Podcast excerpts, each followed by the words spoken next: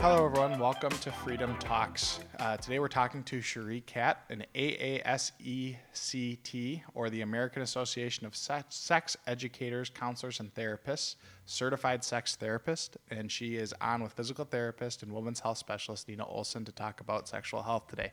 How are you both doing? Doing, doing well. Perfect. Yes. Um, so, I guess let's just start and dive into your background, Cherie. So I read a little bit on your website. You've had kind of a very robust background. Um, have done some other things in the past. How did um, you? How did you come to be a sex therapist? Yeah, good question. Um, you know, when you're a kid and you're being asked, "What do you want to do when you you grow up?" It's firefighter or nurse or something. Not a lot of people say sex therapy, and surprisingly, it's not something that I definitely like. I was not um, planning into into this field. Um, I started in therapy, and um, it was in my practice. I did an internship, and then I um, was seeing clients and I came to my supervisor one day and she, I was like, I'm seeing this couple and they're not talking about sex. And she was like, she started laughing. She's like, you know, most of my supervisees come to talk to me and they're like, they're talking about sex. What do I do? And you're actually coming to me and saying they're not and that that's a problem.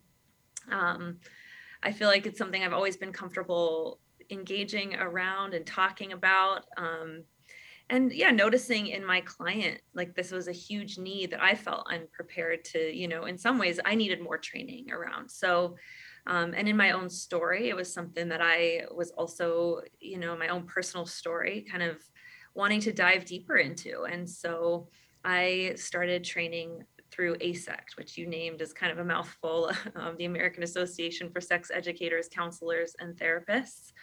Um, and was certified a couple years ago. So, um, yeah, so that's a little bit about how I got into it.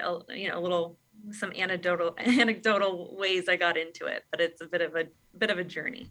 Yeah. What is that certification like? How long does that take? It took a few years actually. It was pretty extensive. I tell people it's kind of a mini master's degree in some ways because um, I had to do a lot of hours with clients and then also many, many hours of training within different um, areas of sexual health and with different types of clients. Um, and so, yeah, the application process was pretty extensive for that and the certification. So, yeah, I feel really grateful to be part of a group of people that I, if I don't know something, I can ask questions and there's colleagues that I can turn to. But it's an area that is super fun and lots of things to continue to learn about. Yeah. And um, I know you had, it was either we or you had reached out to us uh, just to kind of connect because you're um, I think relatively new to the area or just moved back to the area from uh, the Seattle, uh, Washington region? Yeah, that's right. I um, this is my first time living in the area. And uh, so I have a lot of sex therapy colleagues in the Washington, Seattle area, as well as all over the country through my AASECT connections. But um, yeah, I do because of the overlap that I do with medical professionals and with physical therapists. I really wanted to grow my networks here in Milwaukee. Um, and coming up on August 9 actually will be my two year anniversary of living here. So, um, yeah, it's been great and starting to really get more connected with the offerings here. And when I met with you, Nina, it was so fun to learn about just the the hopefulness that you see of women talking more about these things and supporting each other mm-hmm. in these areas of their life um, postpartum or just in their intimate relationships and talking as women about sexual health mm-hmm. um, so yeah that's i think that's a really good natural segue into kind of um, can you both kind of chime in about the connection that seems to be very important for you guys to have as a sex therapist and then Nina as a women's health specialist um, in the physical therapy world um, and how you work together and what that looks like for patients. Yeah, yeah. you know, um, Oh, sorry, Cherie. Um, I thought I would just jump in here quick and then you can Jump. finish up. But what I'm seeing as um, time is going on and research is going on, and more um, women are coming out of the woodwork with issues and problems with their pelvic floor and talking about it with other people, is that we're realizing that the body has such a strong connection with the mind, and um, really to provide the best practice we need to incorporate some work with the mind as well. So um, that's why having really great connections for people beyond just physical therapy and um, getting them connected to counselors and therapists um, to work on the mind aspect. We do weave that in a little bit with the work that we do in on the body, um, doing some breathing techniques and working on um, relaxation techniques to help soften the tissues and release tissues from a mind body perspective, but bringing in another um, professional to help them through um, the mental aspect can be so, so beneficial. And I've seen a real improvement very quickly when we get multiple practitioners working on a one patient. Absolutely. I feel very similarly. And even actually in my certification process, there was a whole training on collaborating with medical professionals.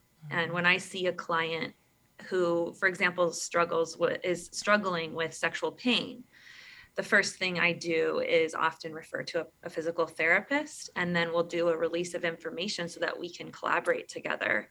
Um, and you know what what you're kind of alluding to there too is that you know some of that research that's coming out around how the body and the, how that mind body connection and how even you know shame is stored in the body and um, and even some of these the conferences that i go to it's very interesting to note how many of them are around mindfulness uh, as it relates to sexual health and how Mhm. calming the mind and um, when it comes to anxiety or depression um, can really have that physical effect um, to relax muscles and things like you're, you're naming. Yeah.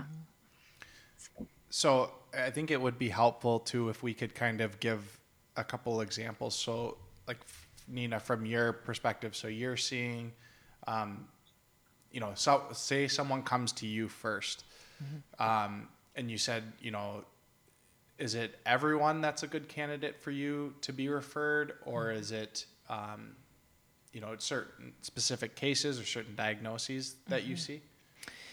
Well, you know, I guess um, you could make a case that everybody could have um, a therapist, a, a mental health therapist on on their team, definitely.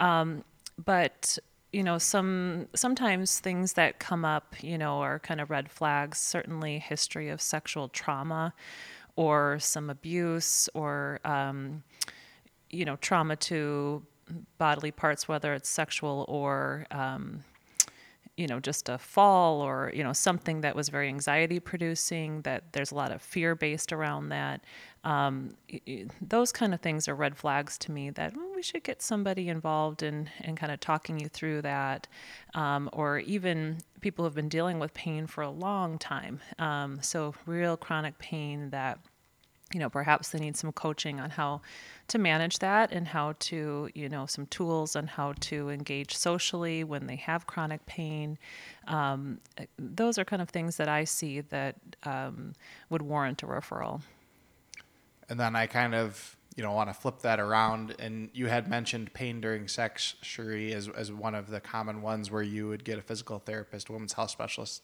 uh, physical therapist involved. Um, is that um, one of the most common um, issues that you come across, or um, are there other areas where um, you find it helpful collaborating? And you could even share with us where you would find other healthcare providers useful as well. yeah. So uh, I do collaborate a lot with physical therapists around vaginismus. It's that's kind of another way of talking about um, pain during sex. And sometimes, um, you know, it's okay. Women find that you know there's nothing physiologically going on, and I like to start there too, like with that question, and with men too that I work with. I mainly work with women, um, but I would say that you know when we can kind of address the whole body, like the physical. And I tell people right up front, like sexuality is all of who you are. It is the mind, body, heart, spirit. And so we're going to kind of look at all angles of those parts of, of yourself.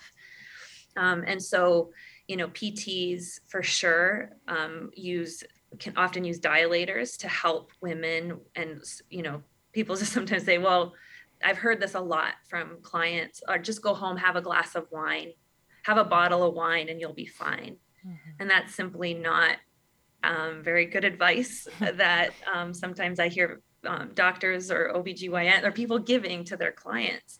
Um, because or just go home and do some kegels right mm-hmm. and that's not either very great very advice helpful. no yeah certain muscles that need to be relaxed and some other muscles that need to be strengthened and figuring out how to put it all together um, i refer to urologists sometimes for testosterone scores if men are experiencing um, like rapid ejaculation or um, erectile dysfunction. And so, you know, there's lots of, uh, even for clients who have a hard time with touch, I've done some collaborations with massage therapists and, you know, talking to them about, yeah, this is a client I'm referring to you, and they have a history of sexual abuse or they have a history of, you know, cross boundaries with their body. And so, um, you know, this let's collaborate together to talk about what that might look like as, you know, learning to maybe embrace touch. And not to throw any s- certain healthcare providers under the bus because there's certainly, right, just like anything, there's, you know, good, better, best options for your care, your healthcare. Um, if you think about who's in your kind of healthcare ecosystem per se. Um, but do you find you have issues with one kind of provider more often than not with kind of giving maybe what would be like older mm. outdated advice potentially? That's a good question. Well i'll start kind of back with even why i want to meet with people right? Even getting to meet with nina and getting to meet with like i like to actually meet with people so that i can say yes i give like a stamp of approval as a sex therapist that they have some understanding of sexual health um, and I will say, you know, there's not a certain profession or a certain any specific doctor that I could throw under the bus necessarily, but to say, as a culture, as a society, we are so underdeveloped as it relates to a sexual health conversation. There's only 29 states um, that, I think it's 29, yeah, 29 states that require sex education and 18 that require it to be medically sound. Um, so when you think about, um, or in education, when I meet with clients, what kind I ask often, what is the kind of sex education that you got in your home, eh, from religion, from schools, educationally, from doctors, and often it's this is the I get the answer of it's I learned about reproductive health uh, how not to get pregnant, how not to get an STI, and and um, penis in the vagina, you know, penetrative sex. That was all that was taught. Um, and sexual health conversation is actually much broader than that. It's around boundaries and consent. It's about relationships and how how do you know what a trusted relationship is.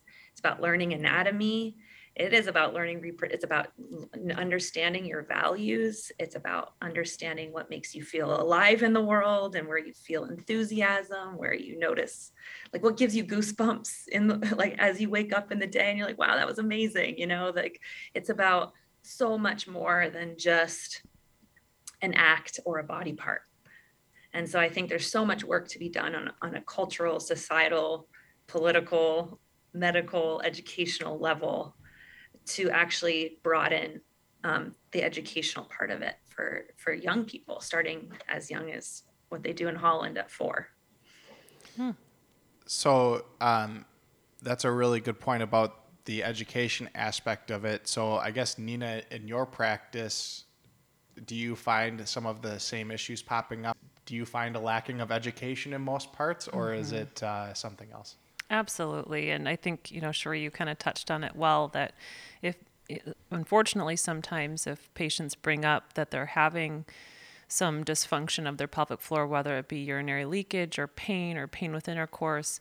Um, it's sometimes brushed off that, well, that's normal, and do some kegels, or like you said, I've heard have a shot of tequila, you know, that kind of thing, really kind of poor advice. Um, so I just assume that um, with patients coming in, we start with the real basics. We get out the pelvic floor models and we start talking about these are the functions of these tissues and here's what they need to be able to do they need to be able to contract well and relax well and yours are not doing that or they're contracting well they're not relaxing well and I start out with the basics, and a lot of times, even if somebody has some medical knowledge or some uh, a decent amount of knowledge from their own research about their pelvic floor and the function, um, it's it's helpful to do from you know a visual perspective. So if if we were putting together, you know, now this is based on purely my experience. So I remember in fourth and fifth grade, uh, kind of the start of like in school sex education, uh, like the very basics, like the reproductive part of it mostly, and then I think I had like one class in high school that it was like one unit of my health class in high school, um, and then I don't really remember anything else. So if both of you were tasked with, okay, what is the curriculum for the United States uh, K through 12 system? Of uh, sex education, what, from both of your perspectives, would definitely need to be included in that education aspect? So, in the fall, this past fall, I had the privilege of actually traveling to Amsterdam to study, to do some sexual health um, studying there, doing a course. And the net, we actually have quite a bit to learn from from other countries, like the Netherlands. Um, they are training teachers in preschools how to um, have to talk to, to talk to kids on a developmentally appropriate level about let's say when they're found playing doctor. I mean and i can't even tell you how many times i've i've talked to adults who carry so much shame for their whole lives um, because of something that is very developmentally normal for kids to do to be curious and to explore. But when they have an adult that reflects back that's bad or you did you're doing something wrong without a conversation of like yeah how did that make you feel? Did everybody agree to the game? Like did did um get consent basically? And you know it makes sense that you're curious. Let's talk about it. Um and so teachers are trained in the netherlands how to have these kinds of conversations very early on. And i i would then love to see you know parents and teachers equipped to feel more like they're the sex experts in their home where you know and we're again we're not talking just about the one conversation about sex or sexuality. It's kind of more like 200 one minute conversations like oh wow like you're in the bath and you're touching yourself. Wow that feel that feels good doesn't it? Like this is your vulva this is your clitoris um, like actually using words and the terms for kids. Because when they have that power and that knowledge then they can and that they know you're a trusted adult to have these conversations about their bodies with and about what they're experiencing or yeah so and so touched me and it didn't make me feel very good. Tell me more. Thanks for telling me. I'm a trusted person right? And this is where they touched me you know this is what keeps our kids safe when we have um, adults that are trusted that they know they can talk to. But when they sense at all that this is a shaming conversation or it's taboo then they're more likely not to talk about it. Mm-hmm. so i would love to see that. Um, or just yeah your feet are growing. What else is growing? Like um, your body's amazing. And um, at each stage for kids to be able to you know or yeah you're you're starting to be interested in dating you know? Like let's talk about it. Like what what kinds of relationships do you feel good in? How does this person make you feel? Um, how do you say no when the pressure is to say yes? Is the absence of a no cons- or is the presence of a yes just consent? No it's not. Um, so all these kinds of things i would love to see anything from your perspective, Nina? Oh, I think that was a great summary. And you know, my my kids are seven and nine, and I have to say that in preschool, I've learned so much from preschool teachers and how to communicate with with kids. And um, I noticed very early on that there was some of that kind of woven through. I mean, not so much the um, the body part naming yet, but the um, just kind of having boundaries and respect for our bodies and respect for other people's bodies and you know, did that person want to be touched? Did they give you permission to touch their head or, you know, whatever they're doing at that time?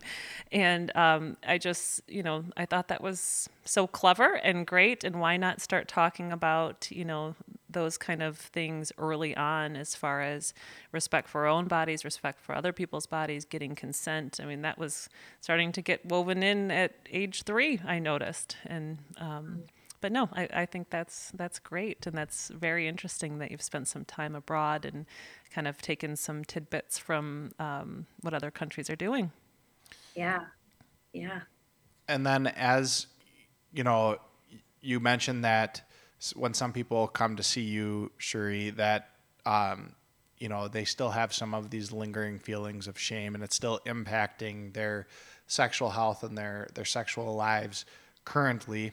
So, you know, as they shift and become older, you hit that kind of high school and above age group.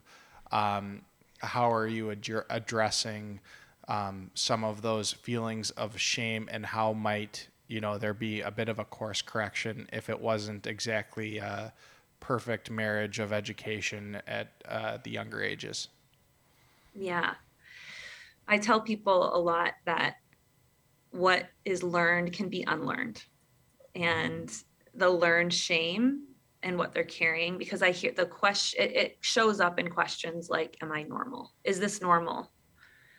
Um, and you know i often tell people like that we are going to continue to talk and this is a, a space where you have permission to fumble around with finding the language that maybe you never did learn to have around um, around sexual health. And so I think for people, it is really kind of unlearning the shame and learning something new um, that they can find joy in their bodies or that they can experience pleasure in their bodies and um, that they can understand their sexuality from a broader perspective.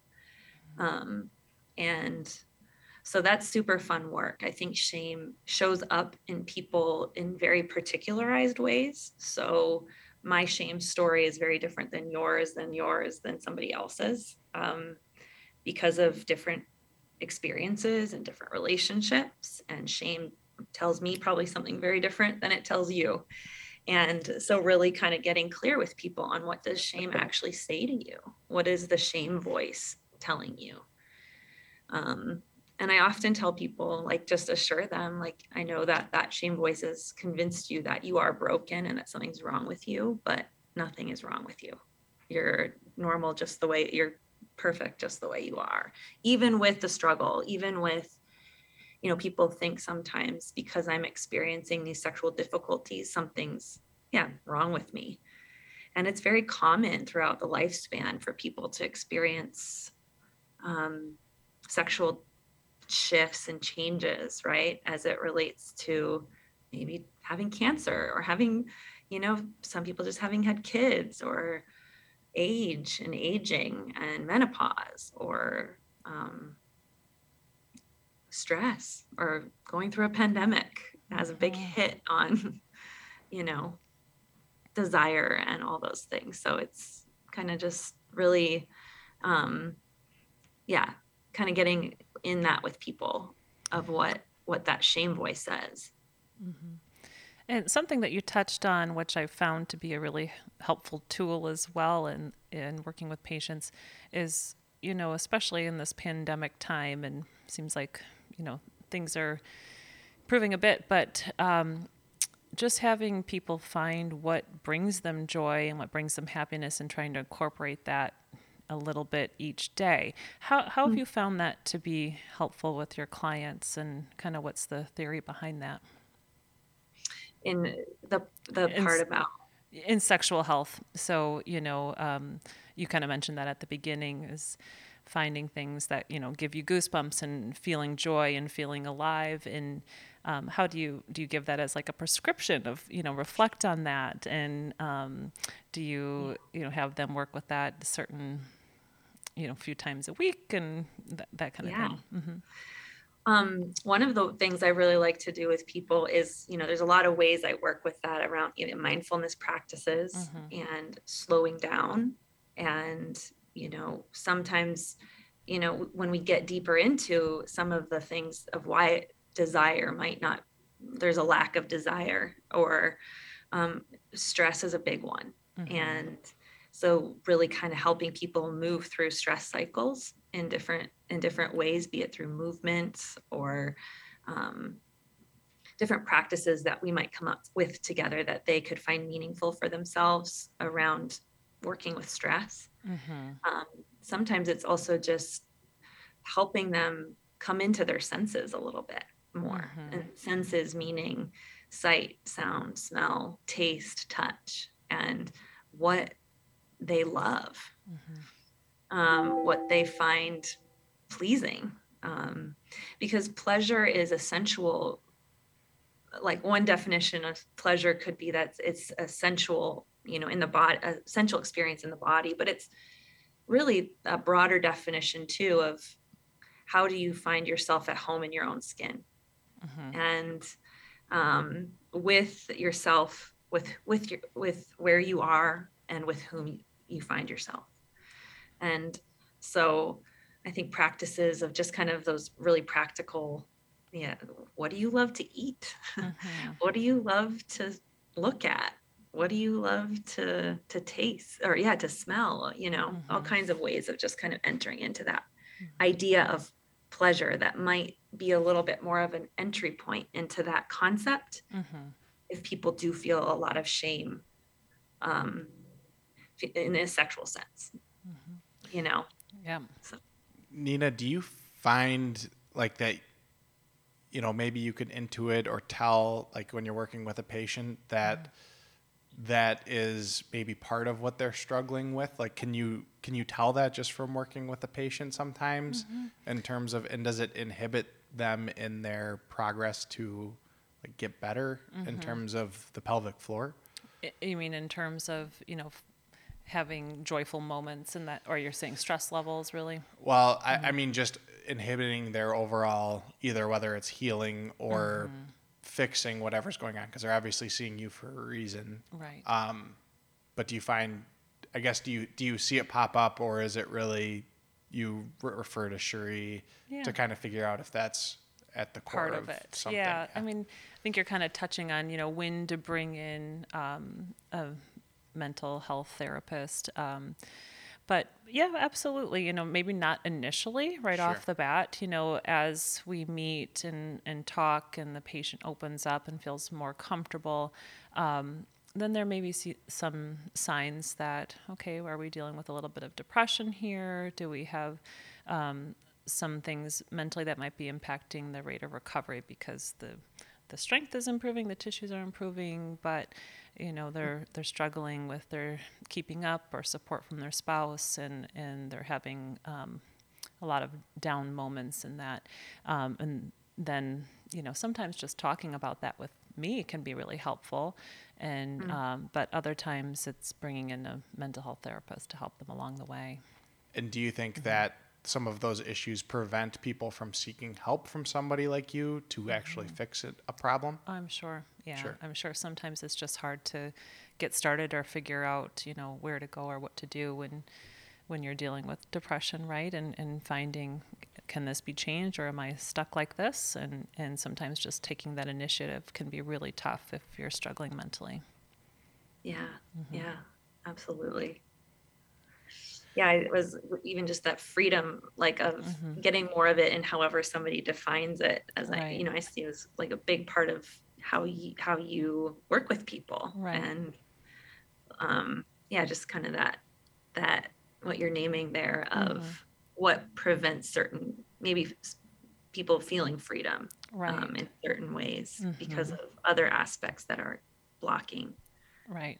them from accessing that freedom. hmm Right. And sometimes they just need a listening ear, and I provide that, and they're able to kind of, you know, um, improve that way. But other times we need to make a referral. Um, and so, uh, kind of from there, we've kind of talked. I feel like we've been very focused on maybe something you'd work with with individuals, but you off- offer both uh, couples and individual therapy. And I'm sure you know you might address some of the same things within both. But can you kind of give us an overview of um, when couples come to see you versus when an individual might just need to to talk with you, Cherie? Um, and how that dynamic works when you get a couple in uh, for help. Yeah. Yeah, I, I do mainly work with individuals, I would say, but I do enjoy working with couples as well. And yeah, sometimes it's mismatched desire, sometimes it's years of um, being in a sexless marriage, um, sometimes it's, you know, an affair, sometimes it's um, or infidelity. Sometimes it's, yeah, we just had uh, our first kid and we are now really struggling to understand how to connect, just connect. Um, and so, um, yeah, I think it's, you know, with couples, it's, it's, it's a bit, it's fun work because I get kind of two sides of the story versus just one.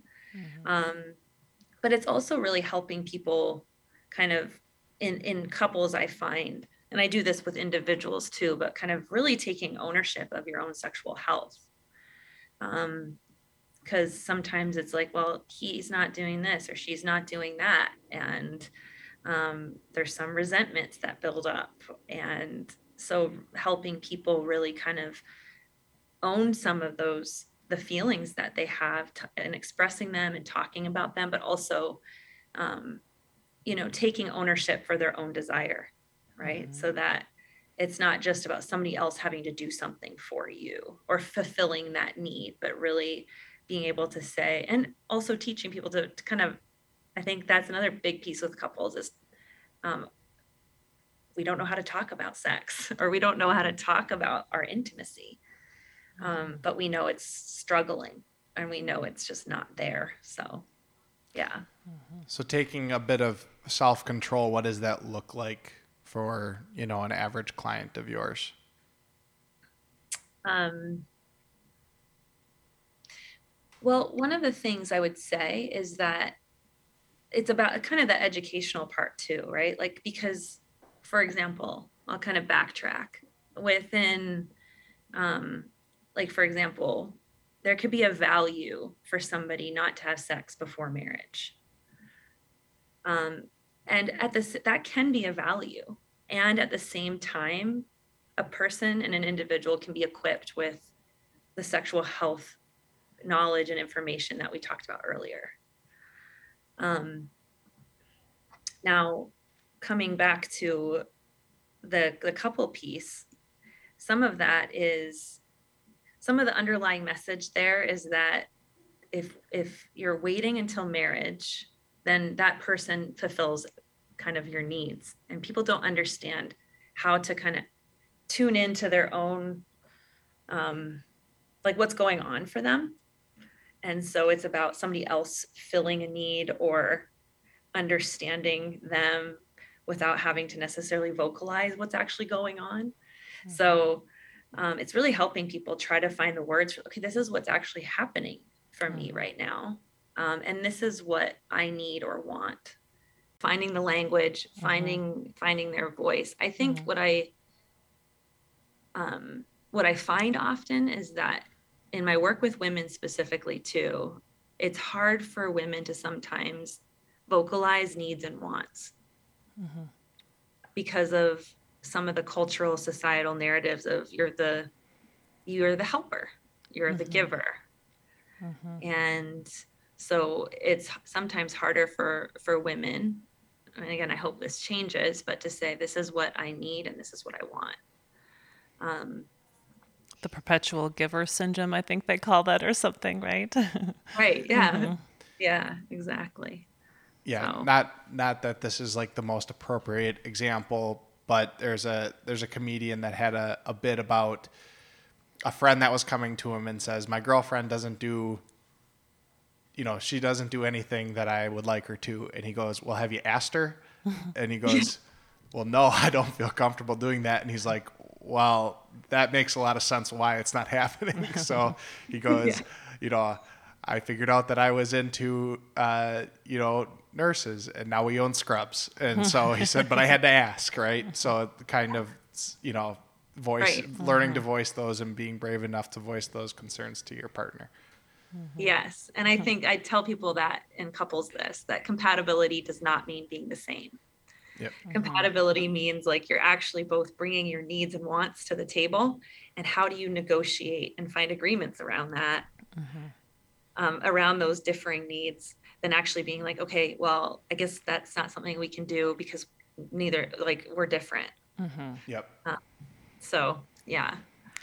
Yeah. So you, you said you mostly work with individuals, sometimes couples. Um, do you ever find that working with an individual, you could re- really see a big value in bringing in the partner, but there may be some resistance to that? I, I know personally, I've seen when I'm working with patients, um, you know, there's some stretching techniques that a partner can assist with prior to intercourse that can be really helpful. And um, some patients, it's they're very open to bringing in their partner, and sometimes it's no, no, no, no, they would not be interested in that type thing. Um, Yeah. Do you find that you have to, you know, get the partner involved, or um, you can just really, you know, work with the individual and and um, they can start facilitating facilitating a conversation? Yeah, I I sometimes do um, suggest that if it feels appropriate. Um, and sometimes clients are like, no, yeah, Yeah. I don't want I don't want my partner to come. Um, but the times that I have, you know, I really try to have when that happens, like have that partner join in and be like, yeah, this thanks so much for for coming today and for being open to having what could be sometimes a really tender or awkward conversation um, but i do feel like when that when clients are open to that and want that it can be really beneficial too and and helping partners kind of sometimes clients want their partners to actually just have me talk a bit about some educational things as it relates to female sexual health or um, as it relates to some of like maybe kind of talking about what we've been talking about and how they can be showing a little more empathy towards um, towards their partner or people want that for different reasons but i don't ever you know i it's not something i suggest unless i think okay this could could be helpful. Yeah. Yeah. Perfect. And then um, I, I, th- I think to to wrap up and kind of bring the conversation around and put it all together, um, I think a great question uh, that Nina kind of had uh, that she sent to me is to kind of if you guys can both put together what what what is comprehensive sexual health and sex therapy um, in terms of a well-rounded approach with all of the ideal healthcare providers helping you out. What does that look like for somebody? yeah nina you want to start I asked that question. You sent it to me. I'm pretty sure. Maybe I wrote it. I don't know. Well, okay. Um, I mean, that's that's a good question. So, uh, what would that ideally look like? Well, you know, for me, I'm kind of speaking to most of what I see. I tend to see a lot of women postpartum, and a lot of times there's some trauma to the pelvic floor that happens, and we're dealing with scar tissue or the healing of the pelvic muscles um, can heal in a way that there is now pain. Um, also, um, life can happen, and what we're doing in our life is stressful, or, or the needs are you know our, the needs of our body or the needs of our world um, that we're living in with multiple kids and now a new baby um, the demands are too high for what our body's strength is and we have hypertonicity develop.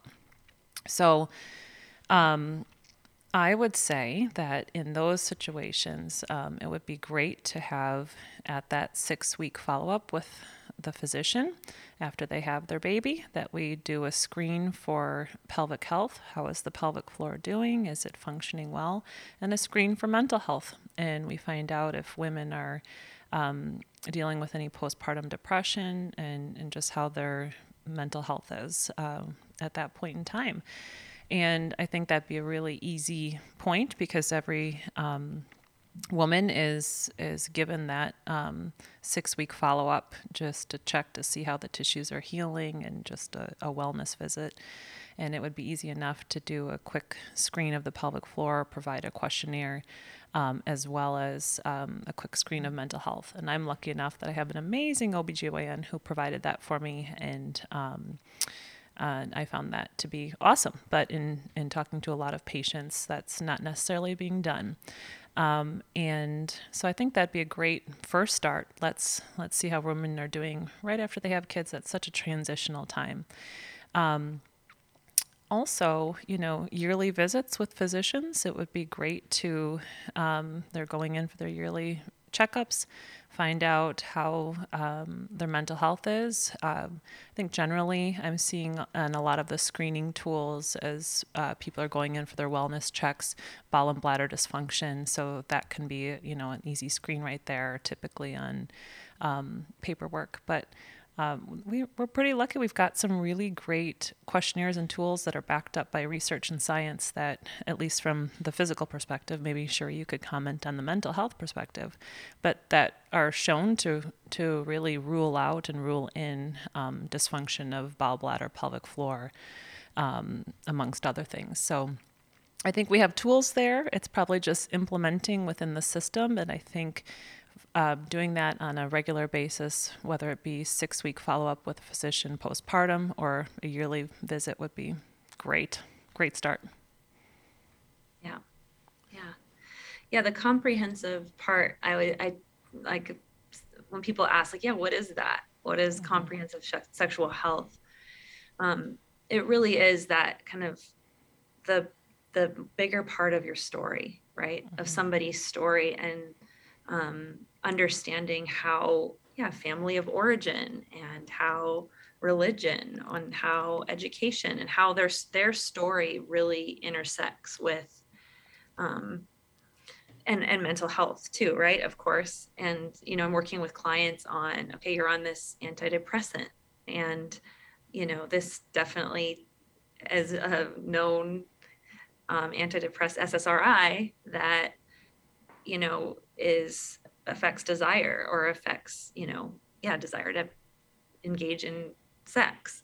Um, and so how we can talk about that. We can talk about like ways to grow desire around you know certain activities that can help you know get blood flow going or to activate the mind or to activate you know. But it really is kind of understand for people understanding kind of the larger part of their story um, understanding the bigger the bigger more comprehensive aspect of of who they are mm-hmm. and sexual health kind of what i was getting at earlier too around um, it's a bigger it's a really big conversation mm-hmm. and not just you know reproductive learning about the reproductive system or um, how babies are made or those kinds of things yeah all right. Did I did I miss anything that you're like we didn't get to? I really want to let people know about this, and if not,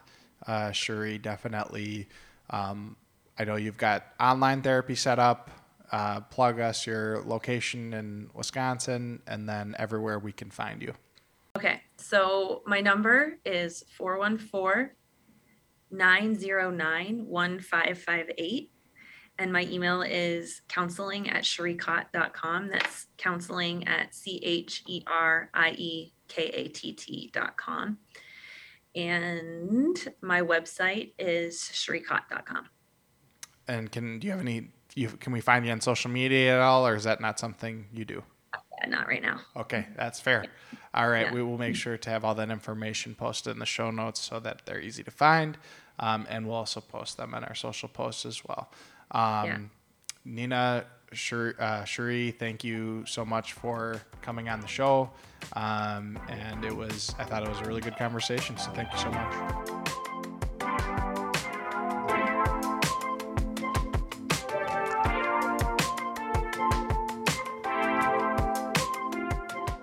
This podcast is brought to you by Freedom Physical Therapy Services, providing exceptional one to one hands on care to the greater Milwaukee area for over 25 years.